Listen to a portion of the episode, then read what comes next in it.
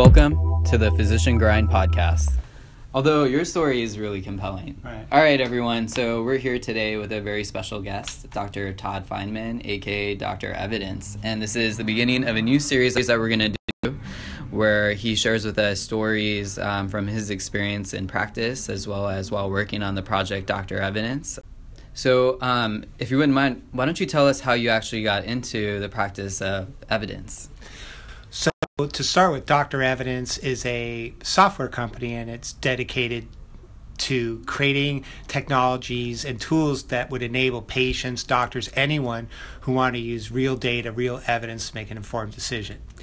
And the genesis of that started many years ago, approximately 12 years ago, when I was working as a medical director for a large physician group, about 80 doctors, 80,000 patients, trying to do utilization, quality management, which means trying to make sure the doctors are ordering the right treatments for the patients. And at the same time, I was working as a hospitalist, which um, means taking care of the patients that were admitted through the emergency room into the hospital. And the, both positions, I saw things that I didn't like, which included a lot of variance in care, five patients, same diagnosis, getting five different treatment recommendations, or um, being forced to use guidelines and practice management protocols that were out of date or had errors in them dealt with general populations didn't really answer my questions about my specific patients who had a unique medical profile. So there was all these issues with um, trying to make recommendations uh, based on the the resources that were available to me. So i decided to try to use evidence from primary sources like clinical trials to make better decisions for my patients, for other patients, for doctors. But it was super hard to do that. Like just answering one question about, you know, what's the best treatment for uterine bleeding, it would take me, you know, many days just to find the studies and another week to analyze and then summarize it. It was super inefficient. So I asked um, the people I worked with, you know, if I could get an investment to create a technology to make it easier to do that. And they said no. And so I, you know, kind of surrendered and continued, you know, status quo doing what I was doing. And then by coincidence, I was in a surfboard accident and a surfing injury. And I had this severe pain in my side that wouldn't go away after a couple months. And I went to the radiology department and said, hey, what should I do? And they did a CAT scan, and their findings said, the radiologist said, "Oh, we think you have like a tumor in there. You need to go for more testing." And they referred me to do a capsule camera, and the capsule camera specialist said, "Oh, it looks like you have a small intestinal tumor. I think you should have surgery." That is just terrifying. You know, you've spent your entire life kind of caring for patients, and all of a sudden you're becoming the patient and that in itself must have just been life altering. Yeah, it's a fork in the road for me because I was trying to figure out should I just follow the recommendations of the best doctors at the hospitals I were working at, or should I do what I've always said, which is go to the evidence before I made a decision. And I chose to actually follow the recommendations of the experts and I went for surgery and and they you know I woke up in the recovery room and the surgeon came up to me and said wow you know those tests were falsely positive. There was nothing in your belly. There was no tumor.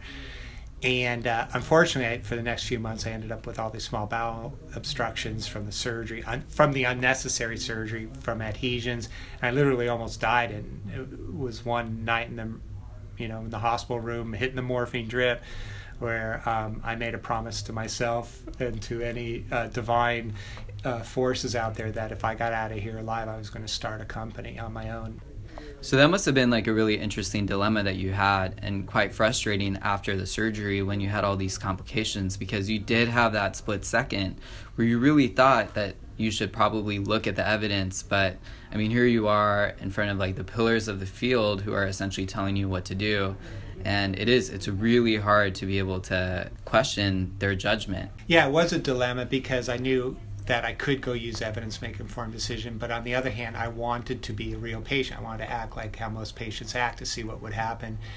And um, it turned out to be a bad outcome. And what was most interesting was i reviewed the evidence about the accuracy of the tests that I had done um, about six months later, and the evidence showed that the false positive rates were kind of high, and I probably wouldn't have done the capsule camera test um, given the false positive rates. And what was interesting was I was taking, I took a pain medicine before the capsule camera test of Vicodin because I was having severe pain. I didn't take that medicine a lot, but I happened to take it the day before the test, and the evidence showed that was a bad idea because it slowed the capsule camera down and gave images that could look like a false positive, it reduced the transit time of the camera. And the other evidence showed that I was at high risk of having adhesions because I had a history of getting keloids from soft tissue injuries or from you know scars and lacerations and that there's things you can do intraoperatively to reduce the risk of adhesions which my surgeon did not do.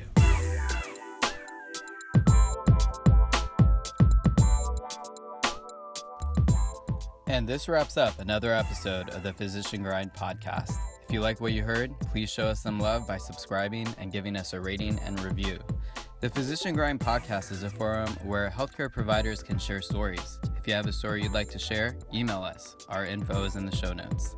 Special thanks to our special guest, Dr. Todd Feinman, aka Dr. Evidence. Links to Dr. Evidence and Show Me the Evidence are in the show notes. Thanks again for listening.